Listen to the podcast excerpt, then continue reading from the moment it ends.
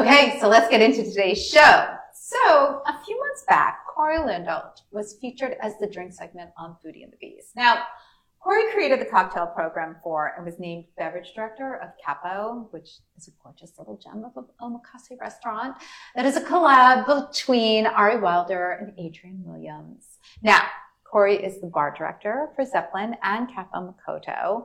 And what we found on Foodie and the Beast was that his knowledge of Japanese spirits and his creativity in cocktails, I was like, this guy needs to talk to me for more than 10 minutes, right? This combo is not enough. So I needed to have him join me on Industry Night. So here's the 411 on Corey. He's been making cocktails in DC for over 15 years. He draws on his background as a professional ballet dancer. I swear to God, I'm not making this up. He incorporates that precision and perfection in dance into each and every cocktail. He has the skills, but most importantly, he has passion. And that passion winds up in every glass. And we're going to get into it right now. Hi. Hi, thank Thanks you for so, having me. Thanks so much for coming with me today. It's so nice to have you here. So I do have to mention your ballet because Mhm. it's so much a part of who you are.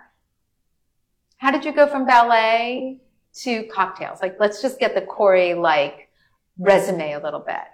Uh, started dancing with the Washington Ballet at the age of 18. Mm. Um, and as we all know, artists don't really make a ton of money, especially in a city like DC. So I needed something to kind of help facilitate living in DC and Mhm. the lifestyle I wanted to have. So when I was 21, I started bartending. Um, my first spot was at Bossa in Adams Morgan, right Okay. next to Madams. Yes.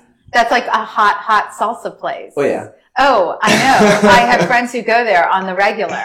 Yeah. I would make hundreds of caipirinhas and mojitos a night. Oh my God. Uh, sugar, sugar, sugar. nonstop, Uh-huh. shaking, shaking, shaking. Right. Um, and then a lot of cold drinks, not not really cocktails beyond the caipirinhas and mojitos that we were known for. Um, I did that for a couple of years, and then I moved down 18th Street to it was L'Enfant, which is now Lucky Buns.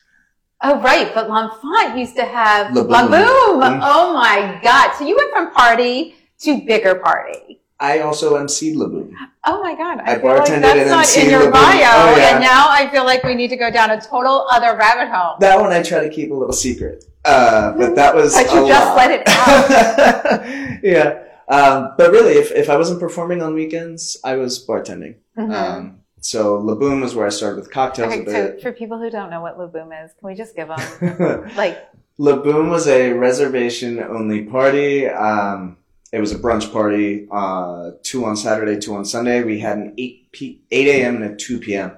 Uh, so four hour turnaround time, three hour party. And it was the hottest thing on 18th Street for years. Years. All the neighborhood locals knew about it, and it was really a neighborhood party. and just to be clear, L'Enfant was like so tiny. it was a little like French bistro cafe. Yeah, but I uh, mean, right on the space corner. wise, like you were smushing people in there. Oh, packed. and yeah. people just got wasted, hammered. Right? hammered. There were games. Uh, we'd come at them with water guns filled with tequila, uh, dancing, all kinds of unmentionable.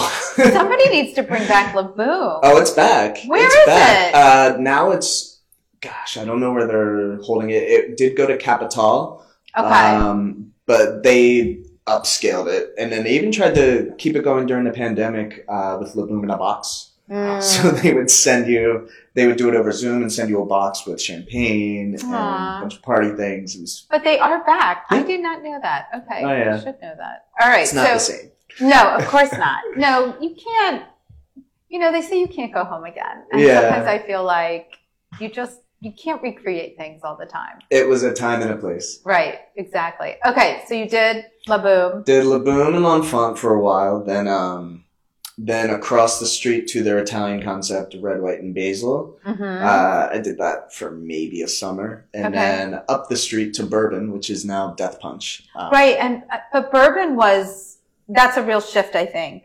Big time. When you look at what you were doing from just like slinging cocktails, not really slinging drinks. Yeah, yeah. to serving cocktails, Yeah. right? A big shift. Was that something you wanted to do or like where, at what point was your interest peaked? Yeah, absolutely. I think during my time um, at L'Enfant, I was getting the spirits a little, and like, you know, I was making my first decent cocktails, Mhm. um, reading a lot about it, and out in the city drinking, and just having good drinks and being like, wow, I, I want to do that. I want to make that. Um, and the owner of bourbon at the time, James Woods, was a friend of mine. Uh, so I, I lived maybe three doors down from it. So that place was my living room. I was in there every night after work reading, chilling. My dog was in there all the time. Okay. I lived there.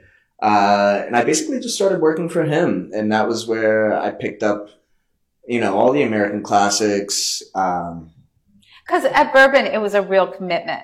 To the yes. cocktail, right? Yeah. Like- I mean, we ju- that was the first place I saw where, you know, we were juicing every day fresh before shift, Mm-hmm. you know, prepping all of our herbs, shocking things, really putting some craft and commitment into it, Mhm. um, spending the time. And that was where I already loved drinking bourbon, Okay. but I hadn't put the time in to really learn about what I loved about it and Mhm. which kinds that I that I. So, really what did you love time. about it? Oh God, it's so good.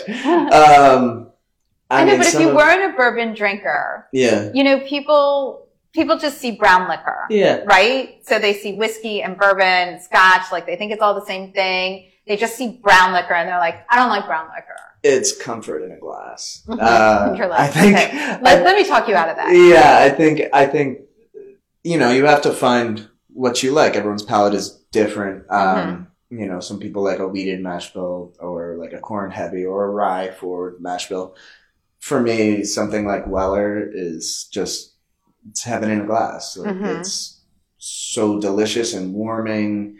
Um, you know, something's a little too hot, you can put a couple drops of distilled water, Mhm. bring out the the flavor profile. But I just really fell in love with the spirit. Okay. And so did you go on a a deep dive of research? Did you start really educating yourself? That's part of the program there. I mean, the bottle selection was absolutely massive. Okay. So you had to learn, you know, Mhm. a bit. You had to spend some time. Um, we offered several flights that you had to kind of talk about with Mm. your guests.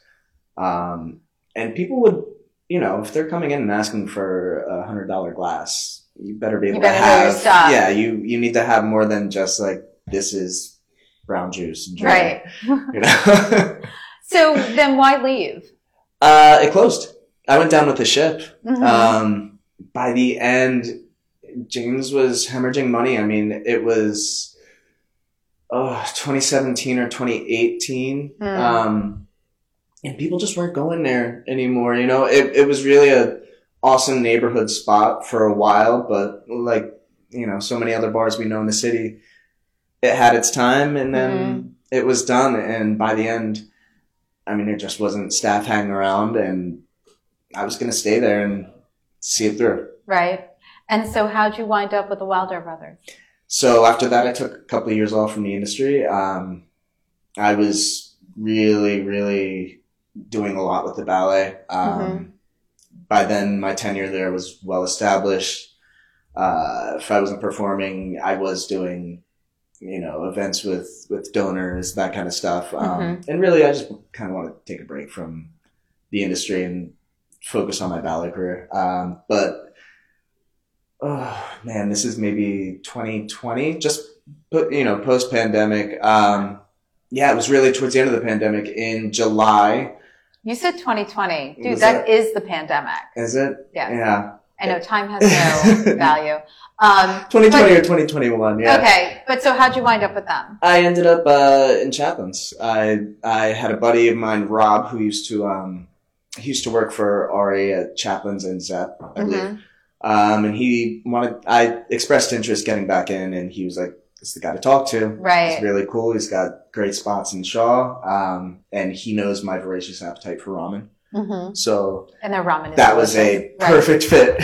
yeah. Um, and But at that point, were you, because you're in Chaplin's, you moved to Zeppelins, Mhm. and now you're at Kappo and Zeppelins. Yeah. And Kappo and Zeppelins are both Japanese inspired. Well, Kappo is totally Japanese. Yeah, yeah. But, um, but how did you develop a taste and knowledge about sort of Japanese spirits? the time spent.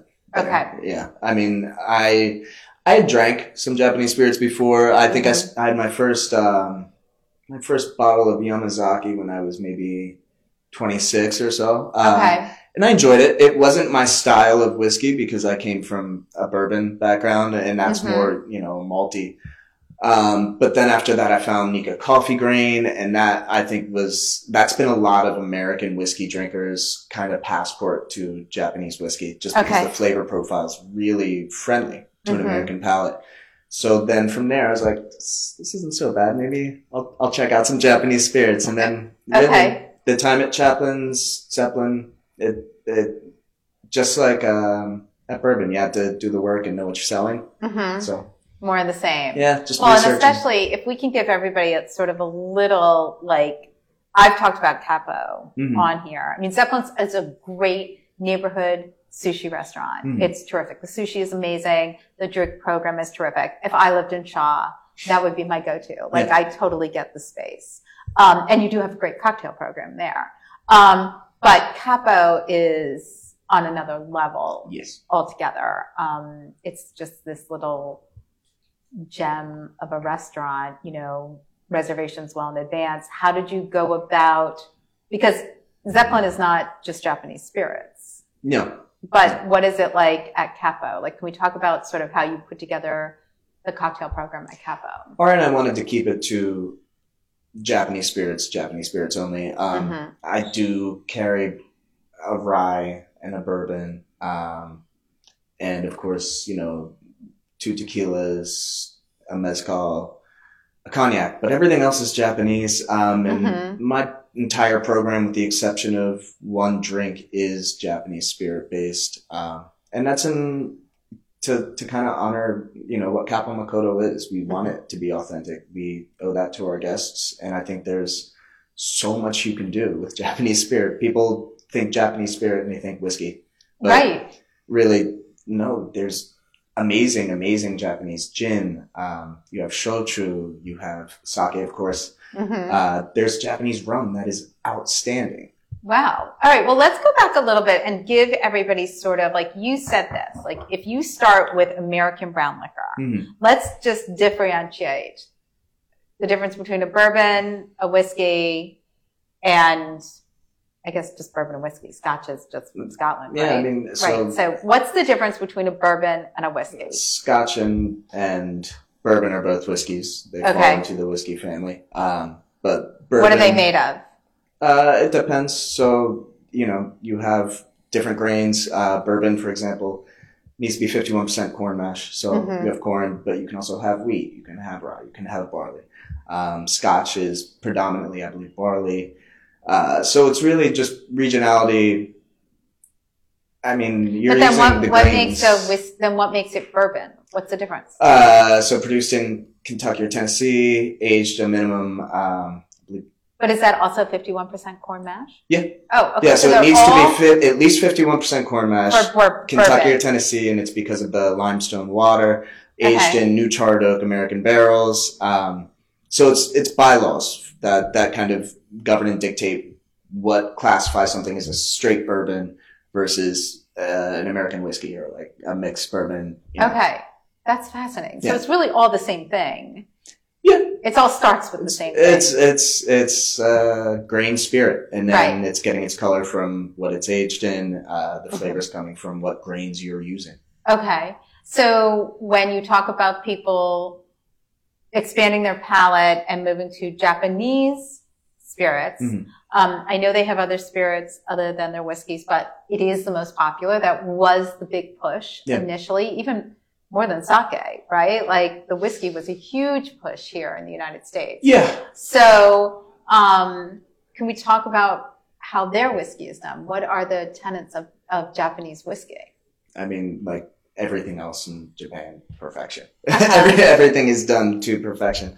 Um, and that's, a, a lot of it is done in more of a Scotch style. So Okay. you have a, a lot of their whiskeys are, you know, pretty malty and fair amount are peaty as well, kind of. Uh, So are they like using peat Uh, like yeah, they do in yeah, Scotland? yeah. Okay. Yeah. Um, which is why when you're going for introducing an American whiskey drinker, which is like a sweeter palate, Mhm. um, to Japanese, you kind of want to go for something that has, you know, either a honey profile, vanilla profile, something like Toki might be a little too malty, not not quite uh, sweet enough, but that's why like the Nikka coffee grain, Mhm. beautifully sweet, and then what I'm featuring today, Takamine.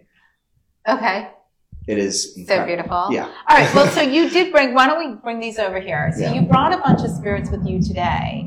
I assume all of these are at Kappo, right? Yes. So what did you bring in? Tell me. Uh, let's see. So this is from Fukuoka Prefecture. These are both from uh, from Kagoshima. Mhm. Um, so this is Komasa Gin. okay. This is made on a volcanic island uh, from the world's smallest satsumas. Ooh. Uh, so it's one of three botanicals in it. Is you have satsuma, coriander, juniper. That's it, Okay. and it is a beautiful gin. Mhm. Uh, this is actually going into one of my new cocktails at Kappo relatively soon. okay. Um, and it's the spirit that I featured for Negroni Week last week or last year at uh, Zeppelin. It is gorgeous. okay. And what what is it like? How did you find it? It sounds like it's so boutiquey. So Yeah, how did you yeah, go yeah. out finding it, and how do you get it here? Um, so I found it through one of my liquor reps. Really? Yeah, of course. Thank you. So through one of my liquor reps, um, really that's where you find a lot of a lot of the good stuff. Either that or being out and about. So this does not have a strong smell. It's mean, it's delicate. floral. It is, I would say it's perfumed.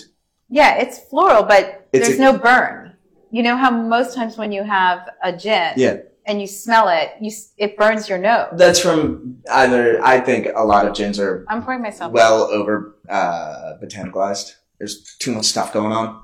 Um, thank you, Nikki. Of course. um, and this gin is actually like you can drink this straight. This Mhm. is delightful. Um, it's very very light on the palate. You're gonna get all of that really sweet um, Satsuma orange Mm. out of the front. And these are actually so a really cool thing about this. One of the reasons why the oranges are so sweet, the satsumas are so sweet, is because it is an active volcano. So there's ash constantly pouring down. Mm. So they have developed really, really, really thick, Thick skins, right? Yeah. Isn't that amazing? Yeah. Um, yeah. Well, it makes me think of like I love wines from Mount Etna. Mhm. Right, now- Mm. It's not active, but that um, you know a really good Mount Etna red will have like an ashy aftertaste, Yep, and yep. there's something about that, and I'm like, this is so good. I have know? two Mount Etna wines at Zeppelin, and Yeah. I agree. Yeah. It's And delightful. Yeah, they're amazing wines. Brent Kroll is the first one who poured me one like 12 years ago. Yeah. And he was like, I think you guys are going to like this. And then it's become like our favorite wine. We Yeah. just love it. So there are a lot of orange notes in there. Yeah. I mean, I really think that everything, everything on that nose, there is a touch of coriander, Mhm. but everything on that nose is the satsumas and that predominant flavor that you're getting is the satsuma. That's why it was so good in the, the uh, Negroni that I did. Okay, Um, because it pulled on those orange flavors. So like, let's talk about mixing this because this does have an incredible flavor profile and it Mhm. almost seems ashamed to cover it with anything. Mhm. Do you know what I mean? Yeah. So how do you go about putting together a cocktail that allows the spirit to shine?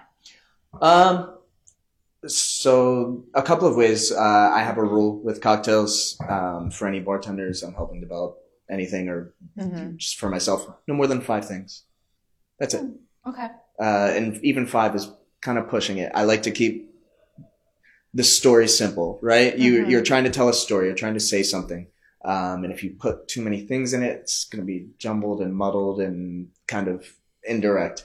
Uh, another way is I messed with the, the build. I mean, uh, standard Negroni is, it's Isn't one it? to one one to one. one, one. right. That's my problem really with a Negroni. really? because I find um, they can be really, really syrupy because of the um, The Campari? Campari. Yeah. and it's just so like I know it's bitter, but the bitterness doesn't bother me. Yeah. It's the sugar, the sweetness. I'm like, I don't. The viscosity of it is unappealing. Yeah. personally. You could have them stir it a bit longer or or cut back. Mm. Cut but it. um for for the I called it the orange dog Negroni. Okay, I see Um, why. And well, it's also the biggest predator to these satsumas is a caterpillar called the orange dog. Oh, no kidding. So Oh, isn't that funny? that's uh, that's why I chose it. But I did an ounce and a half of the Komasa gin, Mm. and then changed it up seven five Aperol to help play with the orange here, Mhm. and then Montenegro instead of sweet vermouth. Montenegro for its floral qualities.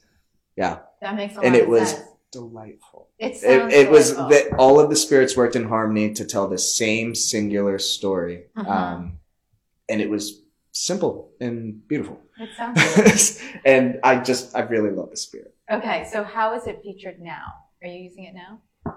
So at Zeppelin, I do a fair amount. I'd, I'd say at this point, half of my cocktails that I make are, um, you know, customs. Like when I'm there, my regulars know I'm there, Mhm. and it's a lot of, all right, Corey, what are we doing today? Right? so you're making a lot of things on the fly.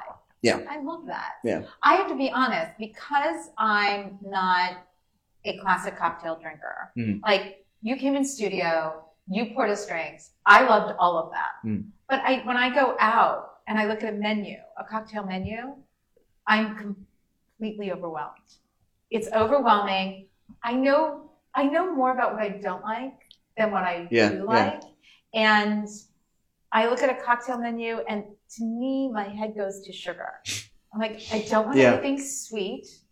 I like brown liquor, but so much brown liquor is has a, a lot of sweet sweetness to it. Yeah. And I just don't want that. You know, and I like gin, but I I feel like everybody wants to make things sweet. There's always like juice in it, or I, I'm like, I don't want any of that. Do you know what I mean? Which is why I wind up drinking Yeah, wine and yeah, yeah. Um, I'm a bitter boy. I, Okay. I, I love my bitter drinks. Okay. Uh, I think the first cocktails I really fell in love with were the Negroni and the Boulevardier. Mhm. Um, but I agree with you. I Mhm. think there's way too much sugar being used in everyone's cocktail programs Right. right, now, unless you have, you know, some of the really talented people that are doing stuff really well. Mm-hmm. Um, you know, like Will Patton, you know. Sure.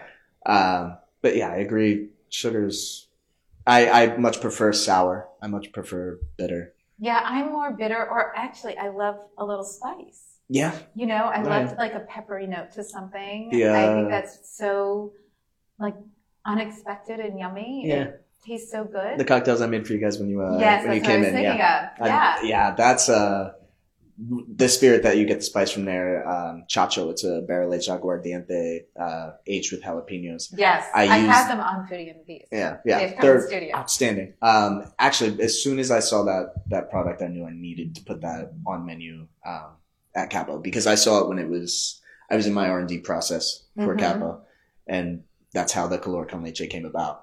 really. Cool. Okay. Yeah. All right. So let's move on from gin. Okay. What is the next thing you brought in? The next is Mugi Hoka. This is a uh, it's basically a toasted barley shochu.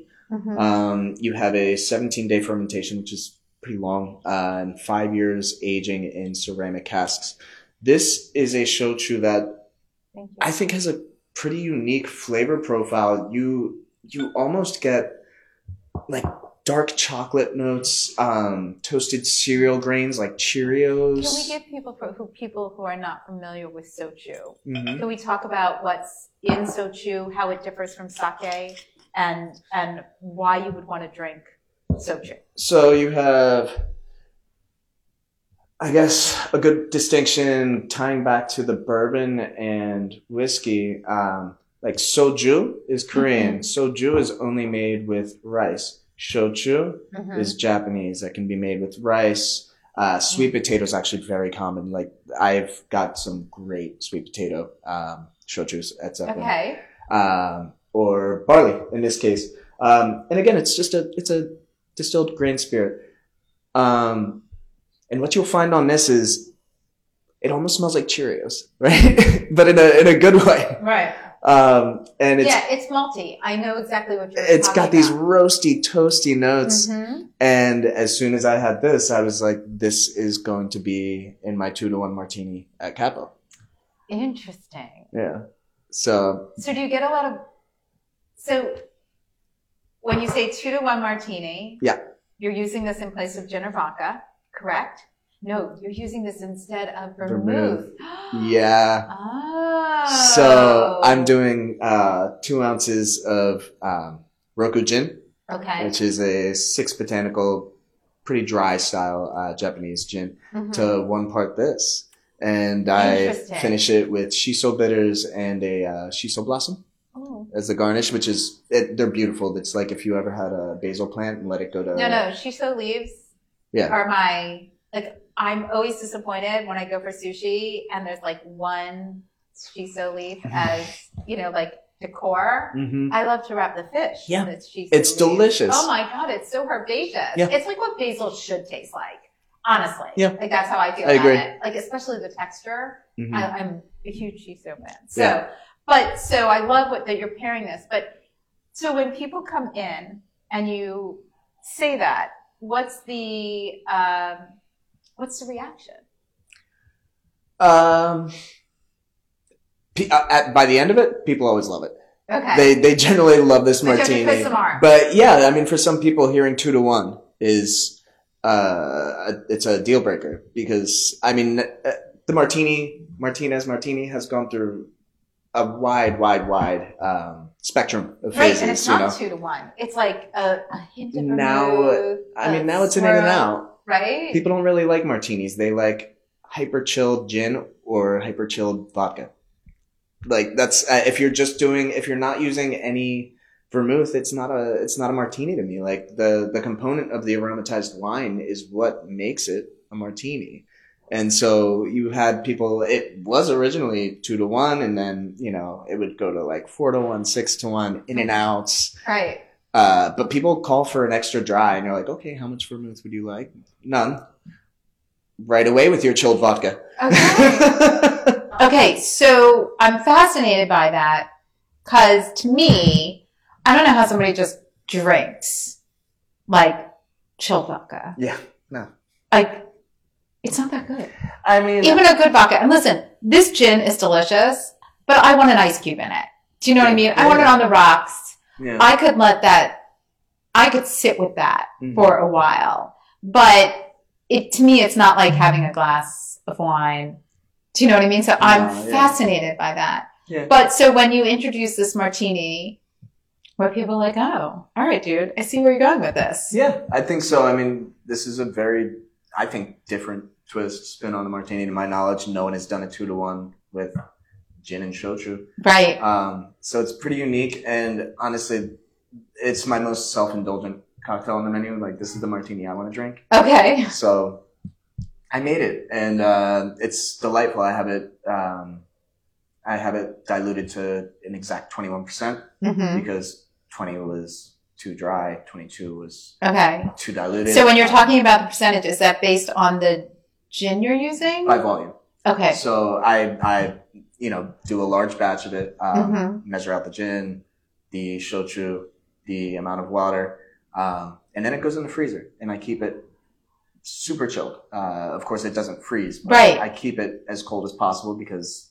that's how a martini should be served. Right. Um, and then I pour out the measured amount, garnish it with the shiso bitters and the shiso blossom, and it's ready. It's good to go. It's just good to go. It's perfect. Now, let me just ask one question. I don't want to go too far down this rabbit hole, but when it comes to gins, especially gin drinkers with Mhm. their martinis or gin in general, there's a big difference between London Dry Mhm. and Plymouth. Yeah. And I have a friend who um, is a specific gin drinker, Mhm. and everybody tries to get him to drink. They're like, "Oh, you should try this gin," and I'm always like, "You're not gonna like it." Yeah. yeah. So, what is the difference between the two, and how does this particular like where I don't understand it? So, where does this particular gin fall? Uh, to put it simply, your London dries are juniper forward. Mhm. That's going to be your main botanical, and then um, instead of instead of like a London dry and saying like Plymouth, I would say like something like Hendrick's, which is a very botanical. Okay, Um, and I would call this a, a botanical gin. okay, You know, it does contain juniper, um, but the predominant note is is the satsumas. So it's whether you're it's fruity. yeah, yeah. Okay. You know, rather than just that bracing juniper, which has a place. for Mhm. sure. Mhm. But that's not my style of gin. Okay. I get it. All right. What's the last thing you're pouring me? The last one, ooh. Takamine 8. Okay. This is my favorite whiskey. Mm-hmm. Of all time, period. End Um, of story. My favorite whiskey I can get regularly. Okay. Uh, I would say my favorite Thank you. is Eagle Rare 17 year. Okay. Um, but that's become almost impossible to get. so uh, tell me about this. Where is it from? So, this is actually the first Japanese whiskey, and Mhm. it was made in Peoria, Illinois by Jokichi Takamine, Mm-hmm. um, 1894, which I believe is the year that the godfather of Nikka whiskey was born. Okay. So there is contention about this, but technically this is the first Japanese whiskey. And it was Wait, even made in ever? Jap- Yeah. okay. So I was going to ask, like, at what point did whiskey start being made in Japan? Because whiskey. People, I think, credit it to Nikka, but Okay. that's because this story was kind of lost and forgotten. Mm. So Jokichi Takamine was a brilliant chemist. Mhm. Um, he was the first person to synthesize adrenaline. So the EpiPen, that's him. That's him. Cool. And uh, the crazy thing is, he figured out how to inoculate barley with koji bacterium, the same uh, bacterium used to ferment sake. Okay. So he wasn't malting his barley. He inoculated it with koji, which is where you get there's this sweet Yeah. floral nose on it, and the back end I think has a touch of funk. This is as American as bourbon and as Japanese as as you know any other Japanese whiskey. I think it it has this awesome dichotomy. So the sweetness is not from the barrel or the char. You're you're getting it from the barrel, but I think a lot of it's attributed to the koji. Okay. So is this still made in America? So basically, um, his distillery was burned down in the early 1900s Mhm. um, because American whiskey makers were worried that this was going to change everything about American whiskey. Koji production was a lot cheaper to Mm-hmm. do, and they didn't want the competition, especially from you know someone who wasn't a national. Right. So burned down his distillery, sent him packing. He went back to Japan. That is so terrible. I can't even believe. I mean, obviously, I believe it because that's Yeah. what this country is like. But it's unbelievable. Yeah, and this story was lost to history for a very long time. Mm. Um, but he came back as a goodwill ambassador. He's actually responsible for the cherry blossoms in DC. Really. Yeah. So then, who brought back the whiskey? Uh, his family. His Okay. family did. I I want to say this came on market only a couple of years ago. Mhm. Uh, I haven't been hearing about it. Okay. Um, but one of my reps, the same rep who brought me Mugi Hoka, Mhm. she showed me this, and I fell in love with it immediately. I, I will argue that this makes the best old fashioned. Why? All right. Let's talk about old fashioned. The flavor profile. I mean, Mm. you have these beautiful caramelized burnt sugars. Right. Uh, there is vanilla. There is this this dark roasted caramel, and then this weird floral component that does not exist in American whiskey. Mhm. And I just think that in combination with some bitters, sugar, you're set. You're good to go. Okay, but so let's talk about old fashioned. So, what's in a classic old fashioned? Uh, if I'm at home, I'm doing it with a Demerara cube Mm-hmm. and Ango bitters, two dashes Ango, one dash orange. Muddle it up with just enough water so that it, it kind of dissolves. And then two ounces of bourbon and a big old cube. And that's it. That's it. Okay. Um, in bars, you see them made with simple syrup. Um, I tend, if I'm doing it at a bar, That's probably why it's too sweet. I don't like it. Yeah. So for for mine at um at Kappo, I use Demerara syrup Mhm. uh, just because I think it has this. It's not a saccharin. It has a, a richer backbone. Like it is still just as sweet, but it has this depth and richness to it that I think is missed Mhm. when it's just standard simple. Um, and really, you should be using no more than a quarter ounce. Okay. That's it. And then you've got the terrible monstrosities of old fashions that are when people muddle oranges and cherries and all of that awful stuff. Right. It just has no place in old fashioned, but thankfully that's been left to, you know, other regions or left in the 80s. Okay, which is good. yeah. But now, But when I was at Kappo, Yeah. you did a fat washed, a Wagyu fat washed old fashioned. Yeah. So what's the addition of fat? What is the point of that? I mean, the cocktail was amazing. Yeah. And it's, uh, like I said, it's not, I don't normally order old fashions, but I loved what it did to the drink, but I don't know what it did. So can you explain it to me? Uh, yeah, so essentially, fat washing is when you effectively wash the liquor with a fat. Uh, basically, so I you're washing the liquor, not the glass? no the liquor. Okay. Yeah, because So- you don't want to you don't want to have fat in the cocktail itself, Okay. unless that is your intention. But uh, that was not for this. Um, so basically, we had all of this extra wagyu fat trimmings Sure. at the restaurant, and um, along with me, you know, one of my tenets of bartending is like fewer ingredients. Uh, another one is less waste, and so all of this beautiful fat. So I asked Mhm. chef if I could have it, um, and I rendered it down, filtered it out. I bring the whiskey up to temp in bottle um, in a sous vide, just so that once the fat hits it, it doesn't solidify. Sure. So you need it to remain liquid.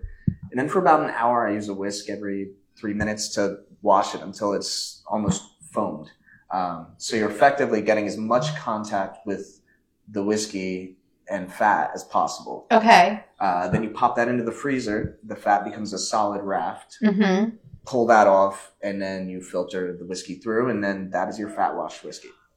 Okay. So, but what does it add to the whiskey? Texture, um, a certain feels like it- viscosity, It feels like it. sweetness. I feel. See, to me, it feels like it clarifies it. It makes it like. I feel like the fat sort of get pulls out Um, stuff because I don't find that cocktail really sweet. Yeah, because I'm not using sugar. Okay, maybe I've got I've got the tiniest bit of demerara in it, but because the wagyu fat is so sweet and nutty Mhm. itself, I don't need to add Sugar. Sugar, yeah. Right. I use I use by volume uh, ten percent um, of the demerara, which is really not a lot at all. Mhm. Um, and I also pre-dilute. Uh, that goes to fifteen percent or so. Mm. Um, so there just really isn't a lot of sugar in it. It's not necessary. You have this rich, nutty sweetness that the fat imparts. Mhm. So, and that's that's kind of the point of fat washing. It gives flavor, it gives texture and viscosity. Um, people do olive oil fat washing. I was gonna say, delightful. It is, and Yeah. you're seeing it a lot, like Yeah. especially in middle um, Mediterranean restaurants. Mhm. You know, with some za'atar, Yeah. you know, put in there. Um, it is really delicious, Yeah. and it does add something. It's an um- an umami, really, Mhm. to a cocktail that you're not used to, right? Yeah, and that's the thing. That's that's kind of exactly it. A lot of people don't expect or want think they want salt in a cocktail, but Oh, right. it's just like cooking. That's that's kind of why I got into this. I, I started cooking when I was a very young man. I moved out of home when I was 15. hmm And so I have always loved cooking, and that's a balance game. That just applied to making cocktails for me. That makes sense. Yeah. Right. I mean, yes, what salt can do for a dish is unbelievable. A little bit of MSG and a martini. Right. Oh my god. Yeah. okay, so let's talk about what's next. Like, what comes up? How often are you changing these menus? Like, how often are you doing things? And uh, you also mentioned something that I don't know. If you're not in the industry, Mm. you're batching your cocktails. Yeah. So why? There is absolutely no way to keep up with the volume without it. Um, Even in a 30 seat restaurant? Yeah. Wow. I mean, we. If I were to do it by hand, a two drink order for the for the cocktails that I have at Kappo, I don't know. You're probably waiting at least four minutes, which to me is unacceptable. Mm. Um, I I think I really only have two drinks that I build in glass. There, the rest Mhm. are batched. Um, it's so it's the time. It's also consistency. Mhm. I want to ensure that if I'm making it or if one of the other staff members is making it, it is the same exact product. Sure. Um, and you know, I can only really get that oversight if I'm the one building the batch, Mm-hmm. making it, knowing exactly when it was made, how, everything. So it's kind of it's a control thing, um, but in a in a good way. And honestly, we do that at Zeppelin as well, just because the you know the volume. Well, the volume at Zeppelin is- like at Zeppelin that makes so much sense. yeah. But I don't know if people really understand the batching process and Mhm. understand why it can be so successful. Yeah. So I mean, basically, you you upscale your build. Um, Mhm. so if you've got a, a drink that is two ounces of spirit, an ounce of sour, uh, quarter ounce or three quarters ounce of, of sugar, you're scaling that up and building it in Cambros, uh, big twenty liter containers. Um, Generally, I think you want to keep juice components out of a batch unless that batch is going to move in the next Really fast, right? three days. Yeah. But you could add that Yeah. in the end, So that's, right? I mean, that's what I do at Kappo. Uh, I batch my spirits, sweeteners, um, and then I add juice Mhm. uh, at the end, and we shake or stir. And I think that's the best way to have the freshest, freshest product while also maintaining, you know, that consistency and speed. Okay. And one last question that you mentioned, you talked about a big cube of ice. Ice has become Yeah. so important in cocktails. Um, do you guys have an ice service? Do you Yeah. make your own ice? How Yeah. does that work? Um, so there are a couple of big companies that make ice uh, in DC. We use Mhm. Millie, the ice queen. Everyone knows her. Right. Um, and it's because she is the best. You know, she's got the space to do it, and she's she's pretty reliable. Um, I don't know. I think a lot of guests don't really realize how important ice is Right. to a cocktail. right. But when someone gets a glass with this beautiful clear sphere or spear or cube, and they see like, oh my god, look at that ice, it's gorgeous. Right. And then it kind of clicks. But Well, also they try to do it at home, right? yeah, like you're you can't make a clear sphere. You can. You. It's unless It takes an igloo, and Right. you have to do it the right way, and then you're gonna have to cut off what's not clear. Right. It's a pain, and the yield is not worth the time for most people. right. But it's it's really important to achieve the correct dilution and temperature, Mhm. and aesthetically, like what you're going for. Sure. But I just don't know if, I mean, I think if you said to somebody 20 years ago, Mhm. um, yeah, we're, you know, ordering an ice in a variety of shapes because of the effects yeah, yeah. on the cocktail, I think you'd get a couple eyebrows if- raised, if- right? we told a bar manager 20 years ago we were paying, you know, sometimes upward of a dollar a cube Sure. for, for these big rocks. They would blow their lid. Exactly. Uh, but I mean, aesthetics have really become a big part of, especially with the Instagram age. You know, Right. everything being social media, the phone eats first. Aesthetics really matter in the drink game now. Mhm. So it's not just you know what it's made from, how it's made, how it tastes. It's got to look good too. it's got to look good too. Yeah. Um, all right. So what's up next? Uh, next up, I am. I guess first would be Kappo. Um, we are doing you know seasonal menus. Mm-hmm. So I will pull some of the, we opened in March, so I'll pull some of the more spring, summer um, focused cocktails and get going into fall cocktails. Um, I've already started in my, you know, my little black book of Mm-hmm. ingredients. Um, and I, I'm just going to start R&Ding, replace a couple of the drinks. Um, that's, that's, That's what's happening. Thing, yeah. But is there any flavor profiles that speak to sort of Japan in the winter or that you're thinking makes sense for Kappo in the winter? Like I heard you say, you know, like products made out of sweet potato, things of that Yeah, nature. Um, so right now, my next big thing is going to be a pumpkin cocktail. Um, Okay, but no spice, right? no, ma'am. I mean, no Uh, judgment, but a little No, bit of judgment. so I'm planning to roast uh, pumpkin like you would with squash or sweet potato, Mhm. um, and basically make a syrup from that. Um, I will squish down what's left after, uh, dehydrate that, and use that as like a chip for garnish, oh, cool. and then roast the seeds and make an orgeat from that. hmm So, gonna use the whole thing, hopefully. Uh, so there's less waste. Um, I don't want to disclose the spirit or flavor profile too much, but I, I'm planning on a very fall cocktail. Um, and hopefully I, I will probably bring the orgeat from Kappo to Zeppelin, um, and release a couple fall cocktails there as well. Oh, okay.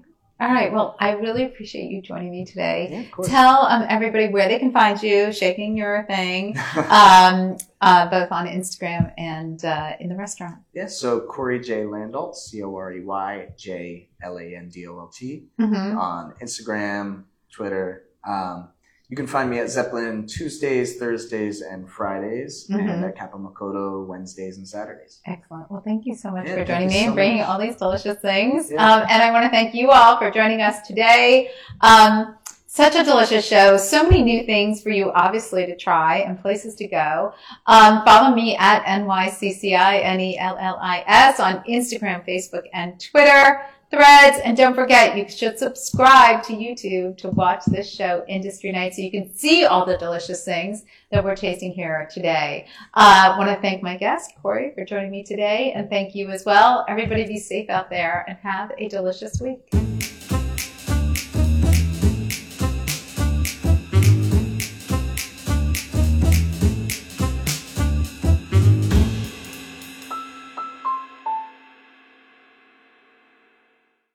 Produced by Heartcast Media.